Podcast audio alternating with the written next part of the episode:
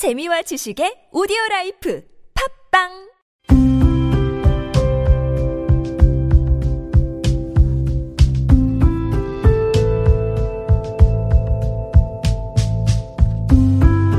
칼럼을 읽어드립니다.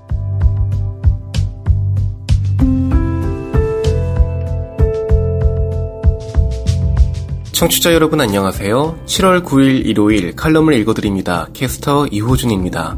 칼럼을 읽어드립니다에서는 여러분과 같이 고민하고 장에게 최신 정보를 담은 글을 골라 전해드리고자 하는데요. 그럼 바로 오늘의 칼럼 만나보시죠.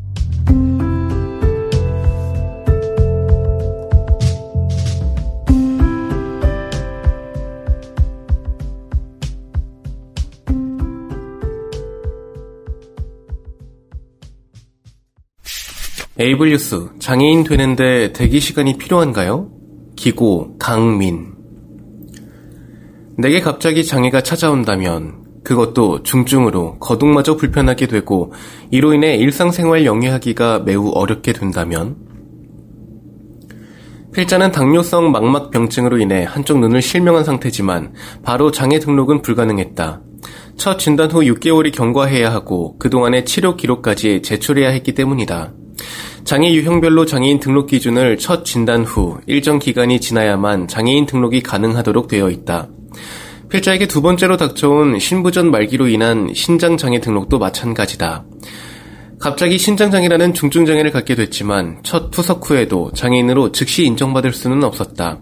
첫 투석 후 3개월이 지나야 장애인 등록이 가능하다.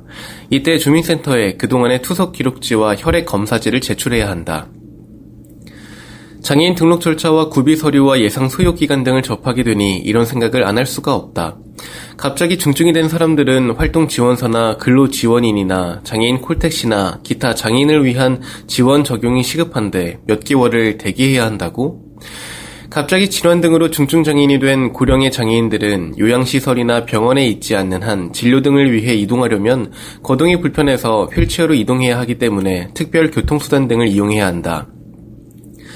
하지만 장애인 증명서를 받을 수 있는 시기가 첫 진단 후 6개월이라는 상당한 시일이 흘러야 하다 보니 특별 교통수단 운영기관에 장애인 증명서 등을 제출할 수 없어서 이용자 등록이 안 돼 병원이나 관공서를 가야 할 때도 매우 부, 불편하지 않을 수가 없다.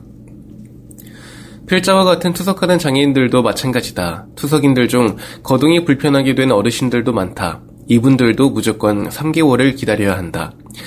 갑자기 양안 모두 실명된 사람, 뇌 질환으로 중증 뇌병변 장애를 갖게 된 사람 등도 특별 교통수단 이용도 안 되고 활동 지원 서비스도 받을 수가 없고 다니던 직장의 일을 계속해야 하기에 근로 지원 서비스를 신청하려 해도 몇 개월을 기다려야 하는 상황이다. 정부에서 장애인으로 인정받는 기간 동안 힘들게 버텨내야 하는 것이다. 그렇다면 중증장애인의 지원 서비스 적용을 장애를 얻게 된 시점부터 바로 가능하게 할 수는 없을까? 병무 제도를 장애 판정에 대입해 보았다. 이병 신체 검사 시 병무청 지정 병원에서 발급한 병사용 진단서로 확인이 된 면제가 예상되는 장정은 병무청 중앙 신체 검사소로 넘기고 그곳에서 바로 최종 신체 등급 판정을 내리게 된다. 이 방법을 장애 판정 및 장애인 등록에 대입하면 된다. 보건복지부 지정병원에서 장애인임을 인정하는 진단서를 복지부 중앙장애진단소에 넘기고 중앙장애진단소는 전문의들로 구성된 장애 판정위원들이 개인별 장애 진단 및 평가를 바로 시행하여 최종 장애 판정 후 지자체 전산에 이첩시키고 지자체는 중앙장애진단소 결정에 따라 즉시 장애인 등록을 하고 개인별 장애 유형별 맞춤 사회적 서비스를 구현하게 되면 수개월이라는 대기 시간에 묶여 지원이 시급한 중증 장애인들에게도 숨통이 트이지 않을까 싶다. 다시 한번 정부의 장애 판정 제도 개선을 요청한다. 더 인디고 이민 후의 차별 속으로 횡단보도와 법치주의 더 인디고 이민 후 지필위원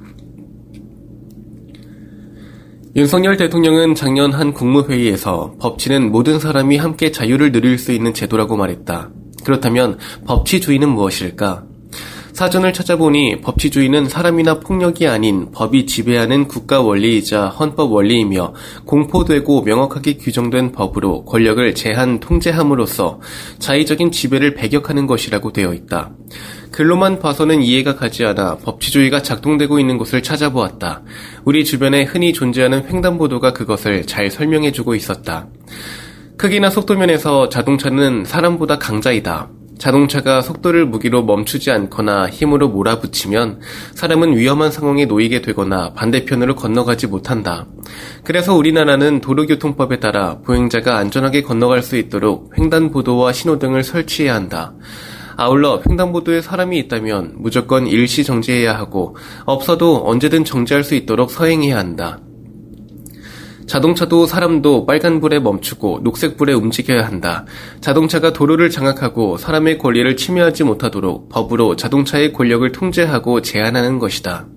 그 통제를 벗어나 자동차에 의해 사람이 피해를 보면 법률에 따라 책임을 묻는다. 공정하고 자유로운 세상을 만들기 위해 법치주의라는 시스템을 사용하는 것이다. 그렇다면 법을 통해 만들어진 기준이 모든 사람의 권리를 실질적으로 보장하고 있을까? 길을 가다 우연히 손수레를 끌고 6차선 횡단보도를 건너는 노인을 봤다. 절반을 지났을 뿐인데 녹색불이 깜빡거리며 빨간, 빨간색으로 바뀌었다. 자동차들은 출발 신호를 기다리는 육상 선수들처럼 노인을 노려봤다. 경적을 울리고 머리를 들이밀며 제발 빨리 건너라고 재촉했다. 하지만 노인의 걸음걸이는 빨라지지 않았다. 자칫 위험한 상황에 노출될 것 같았다. 현행 도로교통법에 의하면 6차선 폭은 18m고 0.5m 경계선 양쪽 1m를 더해 총 19m가 된다. 녹색불은 횡단보도 앞에 사람이 도달할 때까지 주어지는 진입시간 7초에 보행시간 25초를 더해 총 32초다. 현재 국내 성인 평균 보행 속도는 32초간 32m, 노인은 25.6m다. 19m보다 부족하다고 할 수 없지만 모든 사람에게 이 기준이 적용되지 않는다. 노령화로 인해 걸음 속도가 느리거나 손수레를 끄는 노인, 아이를 가진 임산부, 목발이나 수동 휠체어 같은 각종 보조기구를 이용하는 장애인에게는 이 시간도 매우 짧다. 실제 국내 보행 중 교통사고 사망 노인 비율은 꾸준히 늘어나고 있다. 2021년 11월 7일 행정안전부 발간 자료에 의하면 국내 교통사고 사망자 가운데 노인이 차지하는 비율은 지난 2016년 50.5%에서 2020년 57.5%로 증가했다. 이것만 보더라도 법치주의가 정한 기준이 모든 사람의 자유를 보장해주지 않는다는 사실을 알 수 있다. 하지만 이 법조차도 지키지 않는 상황이 벌어지고 있다. 얼마 전 국민의힘 시민단체 선 진화 특별위원회 하태경 위원장은 자신의 페이스북에 서울시 권리중심 중증장애인 맞춤형 공공 일자리 괄호 열고 아래 권리중심 일자리 괄호 닫고 참여자들이 캠페인을 빙자한 집회와 시위에 참여하고 있으며 관련 예산 81억 중 40억 원이 집회에 전용된 것이라고 주장했다. 이후 주장을 토대로 서울시 경찰청에 수사를 의뢰했다. 권리중심 일자리는 유엔 장애인 권리협약에 따라 장애 정도가 심해 일자리를 찾기 어려운 중증 장애인에게 우선적으로 맞춤형 일자리를 제공하는 사업이다. 2014년 10월 유엔 장애인 권리위원회는 한국의 장애인 권리 협약 이행 상황에 대한 최종 견해에서 공무원, 국회의원, 언론, 그리고 일반 대중을 상대로 협약의 내용과 목적에 대해 공론화하고 교육시키지 못했다는 점에 주목한다면서 장애인에 대한 긍정적 이미지를 강화할 수 있는 인식 제고 캠페인을 벌일 것을 한국 정부에 권고했다. 대한민국 헌법 제6조에 체결 공포된 조약과 일반적으로 승인된 국제법규는 국내법과 같은 효력을 가진다라고 명시되어 있는데 국내 최상위 법률인 헌법을 거스르는 것이다. 법치를 실현해야 할 헌법기관인 국회의원이 횡단보도와 신호 등을 철거해버린 것이다.